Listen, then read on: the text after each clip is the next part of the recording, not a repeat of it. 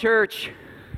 It is so great to see you. Oh, how I have missed you over these last few months. Uh, I was supposed, as many of you know, I was supposed to be with you last weekend, but I re injured my right eye. I re injured my right, right eye. See, back in February, I injured it for the first time. My doctor said what I got this last week was a, a recurrent uh, cornea erosion. That can't be good.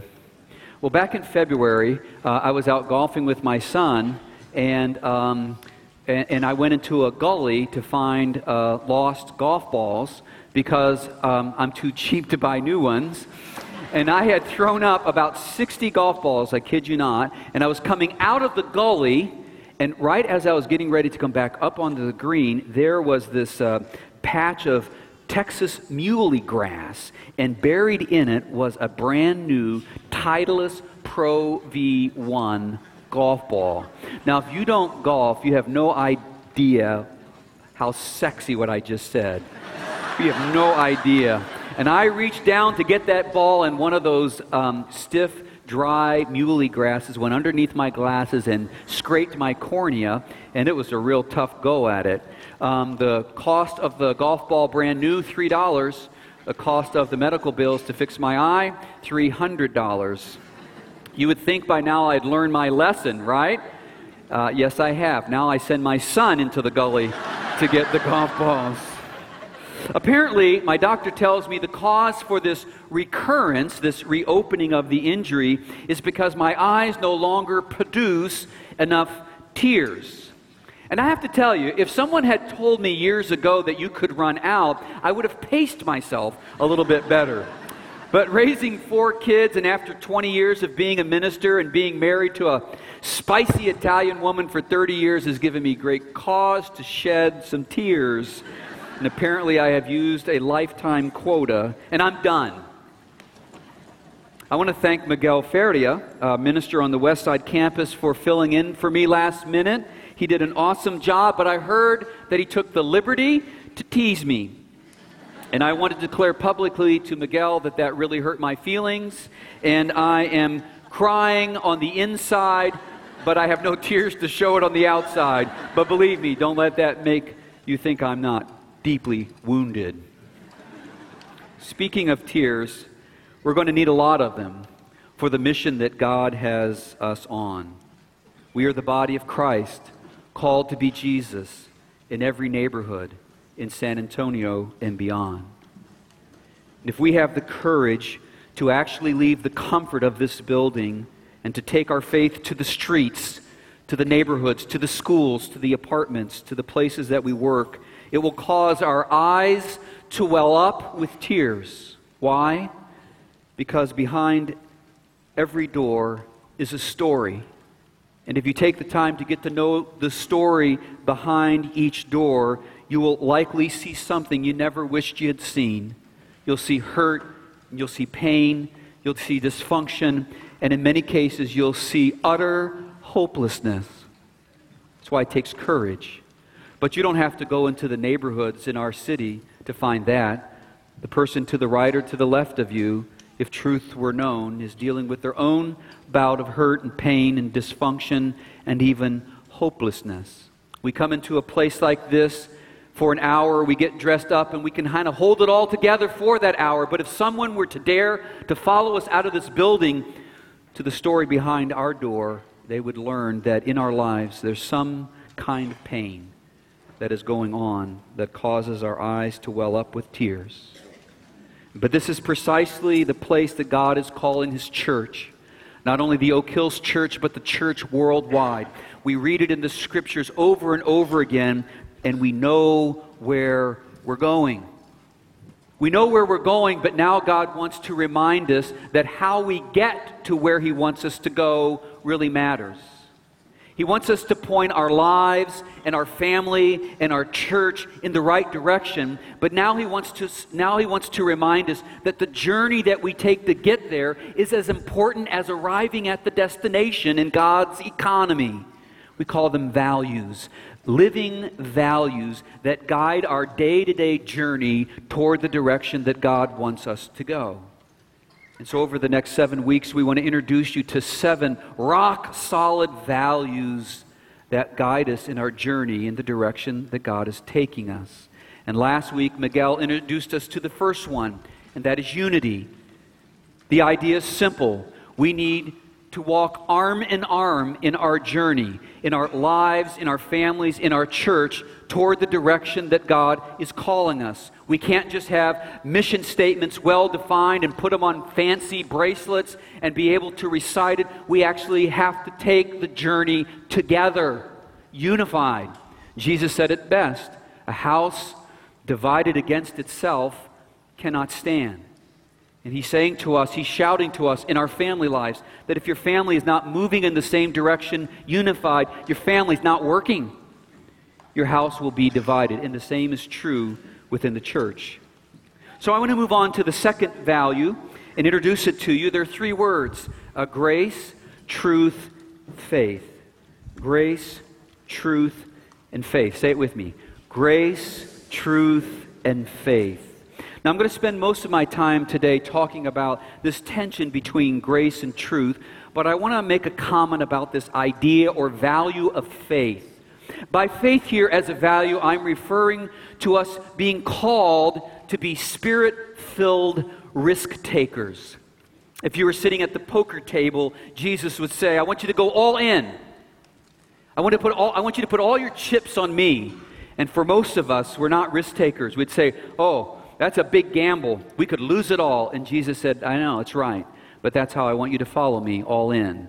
And we need to be those kinds of spirit filled risk takers. Now, with that said, I'd like you to take your Bibles and I'd like you to open up to the Gospel of John, chapter 8.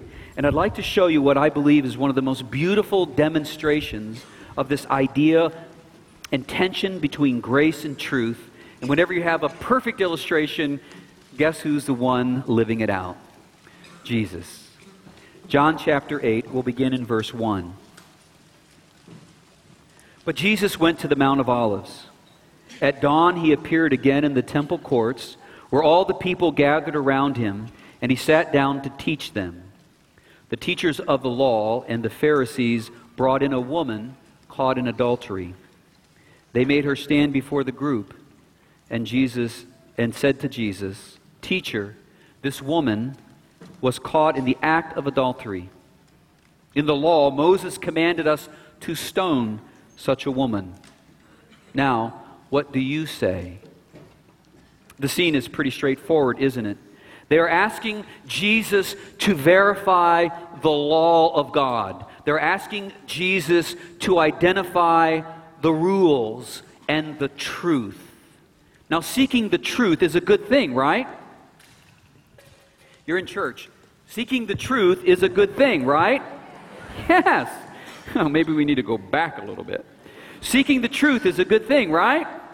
There you go. So the question remains Does the Old Testament contain such a law? That's what they asked Jesus.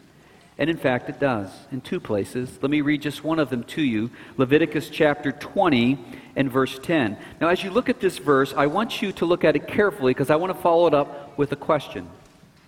Here's how it reads in the law If a man commits adultery with another man's wife, with the wife of his neighbor, both the adulterer and the adulteress are to be put to death.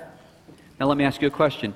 Do you see anything missing between this text in Leviticus and the story that's unfolding in John chapter 8? Or should I say, do you see any one missing? Where's the man in this story? And every time I read this, it just bugs me that these Pharisees, that these teachers of the law, had the audacity to only bring the woman before Jesus when it clearly says that both the man and the woman are to stand before the council. These are hypocrites. And I'm surprised at first that Jesus doesn't point out the obvious, but he doesn't because he has seen into their hearts to the real motive as to why they are bringing this case to him. Keep reading with me in verse 6. They were using this question as a trap in order to have a basis for accusing him. I find it ironic, don't you, that they were lying about wanting to know the truth. Does that catch you funny like it does me? They were lying about wanting to know the truth. So here's what Jesus does. Look at the rest of verse 6. But Jesus bent down and started to write on the ground with his finger in the dust, in the sand. The question is, what is Jesus doing?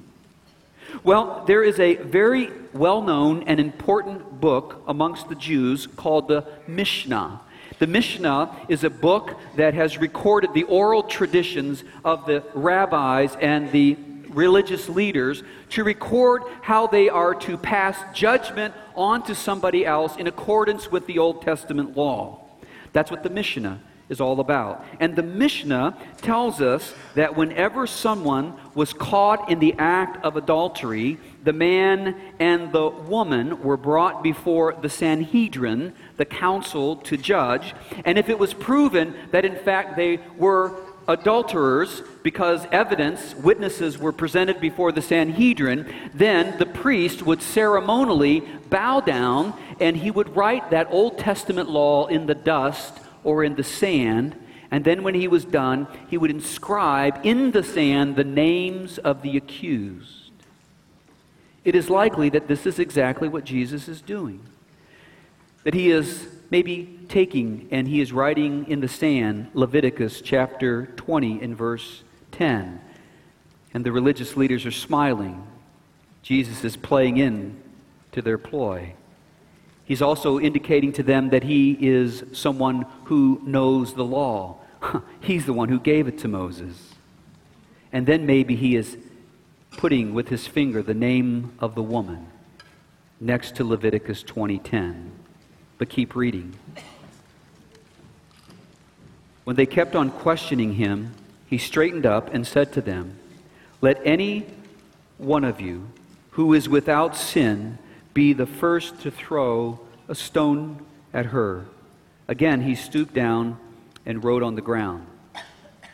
Now, what is he doing?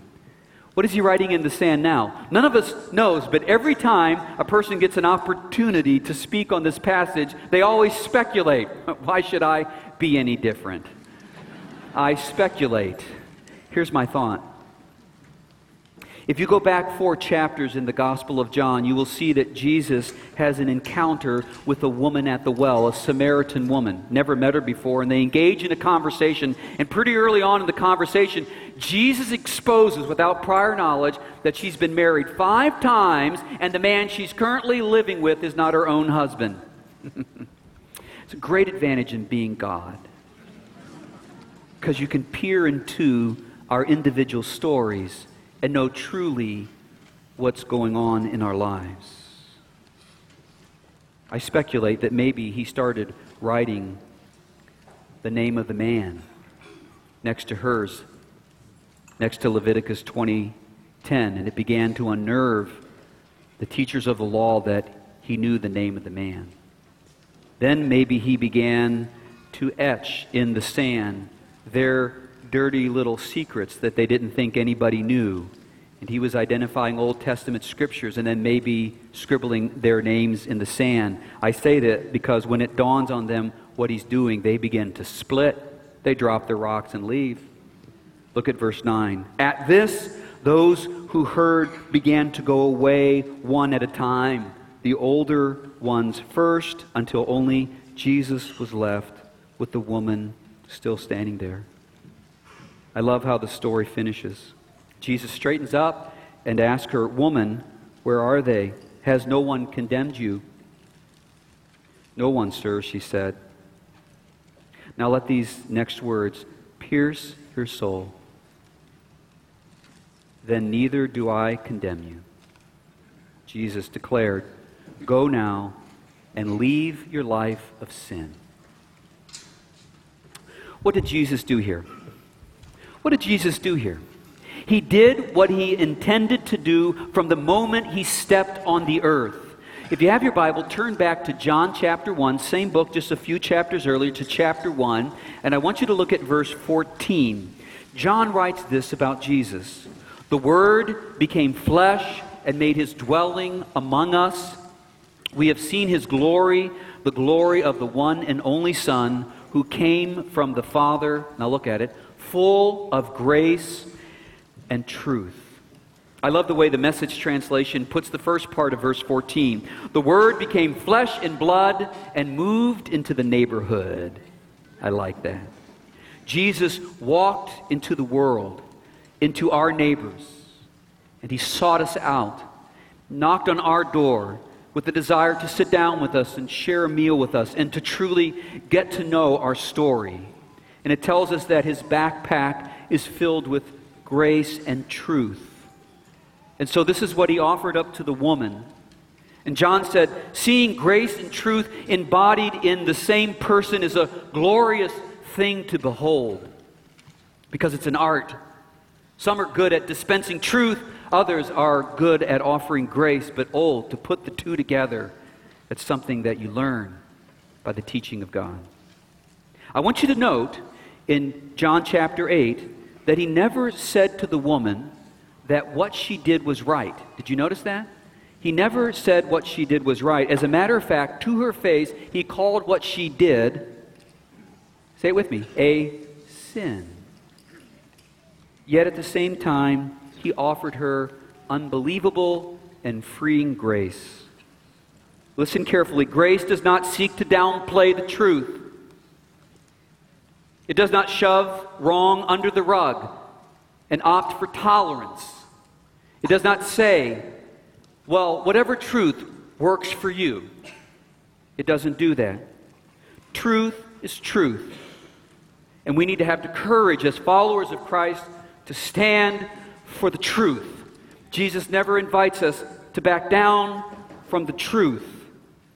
And we have gotten our personal lives and our families and even our nation into a heap of trouble because we will not face the truth. There's a Chinese proverb that goes this way The beginning of wisdom is to call something by its right name. The beginning of wisdom is to call something by its right name. We can apply this to many situations. Take a marriage. One of the problems that many marriages have right now is they keep calling what they have a marriage.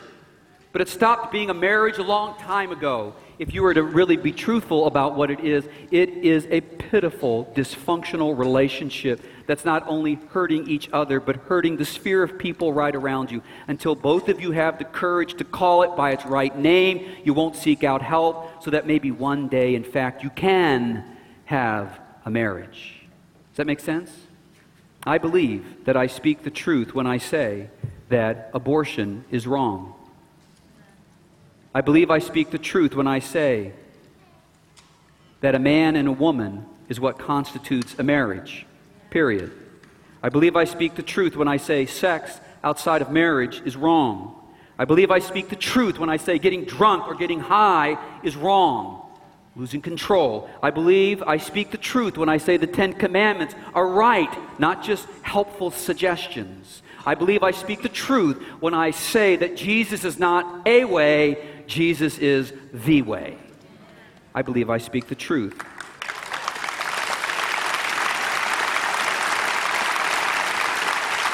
Jesus never asked us to back down from the truth. If you believe that, say amen.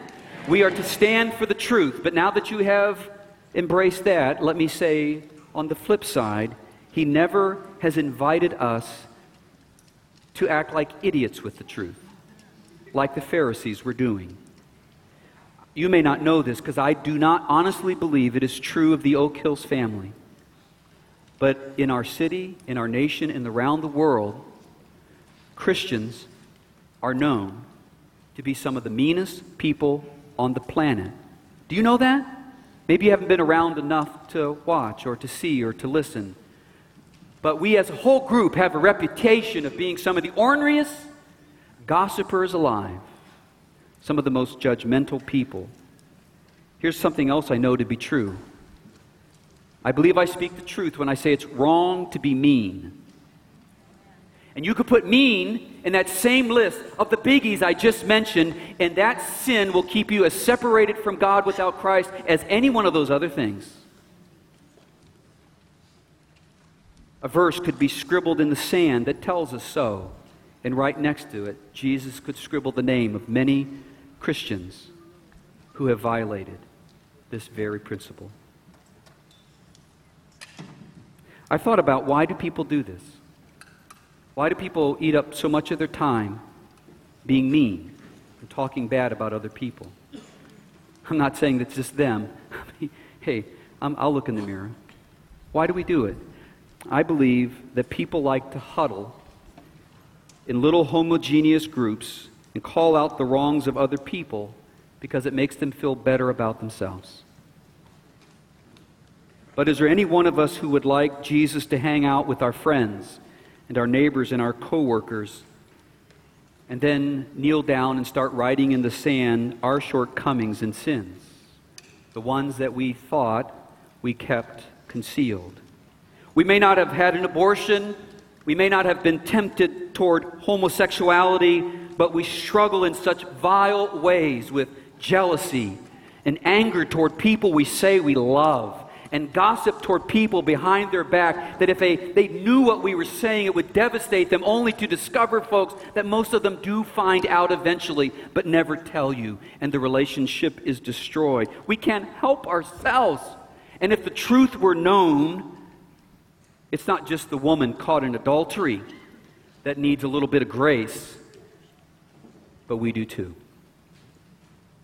Is there anyone listening to these words that really wants God to deal with them completely on the basis of truth? Any takers? Anybody who wants God to deal with them completely on the basis of truth? No, we want a little grace. No, a lot of grace thrown in. Jesus invites us to call truth truth, but at the same time offer grace. And that's something that you learn as you mature in Christ and are humbled by the reality of your own sin. Ephesians chapter 4 says it this way We are to learn to speak the truth, say it with me, in, in love. This is what he did for the woman, and this is what he has done for us, folks. And so now we are to turn around based on what Christ has done for us and offer up grace and truth to the people in our lives. And listen carefully. When we do, it has a powerful effect on their lives. Probably one of the most potent examples of this uh, came years ago when Roseanne and I scraped up enough money as a young couple to go to England and we scraped up enough money to go see a play in the London theater called Les Miserables. I'd never read Victor Hugo's book about the revolution, so I walked into the theater and this play was unfolding fresh before my eyes. I had no idea what was coming. The main character is a man named Jean Valjean. He had just been released from prison serving a 19 year sentence of hard labor for stealing a piece of bread because he was hungry. And he is to make his way, now that he's on parole, to another town to check in. And if he fails to check in, he will be faced with life in prison. On his journey to that town, he comes upon another small town, hoping to find a meal and a place to sleep. But who's going to open up their door and risk their family for a convict? Apparently, no one, until he knocks on the last door of the bishop, and the bishop lets him in. I want you to turn your attention to the screen and see one of the most incredible displays of grace.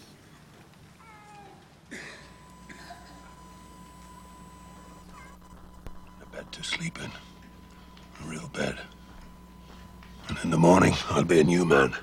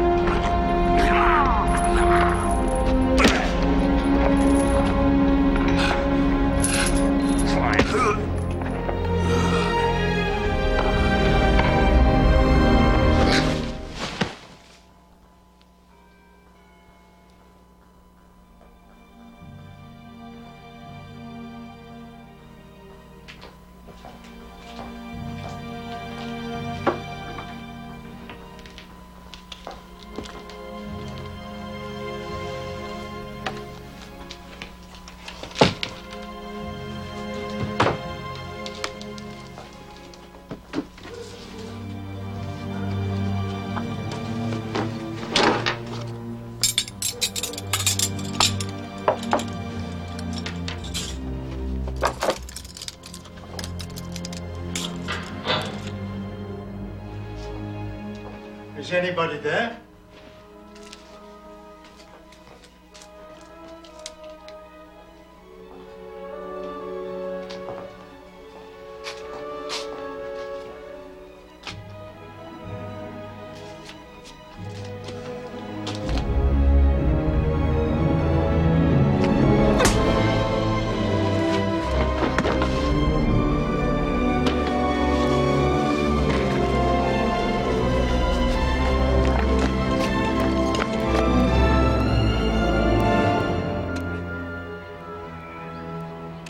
So we'll use wooden spoons. I don't want to hear anything more about it.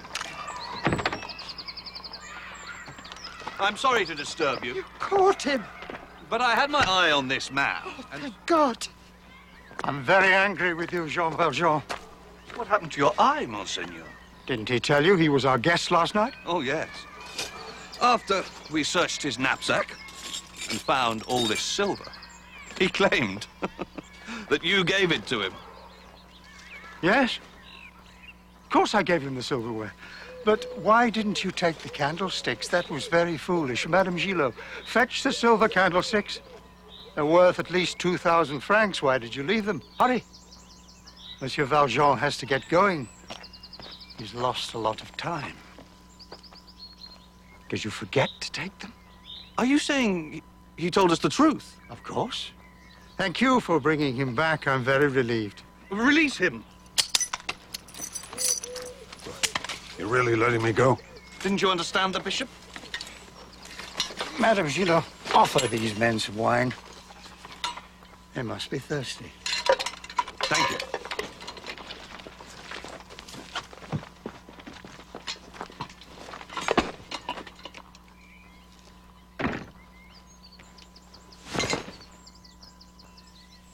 Forget. Don't ever forget. You've promised to become a new man. Promise. Why, why are you doing this? Jean Valjean, my brother, you no longer belong to evil. With this silver, I bought your soul. I've ransomed you from fear and hatred. And now I give you back to God.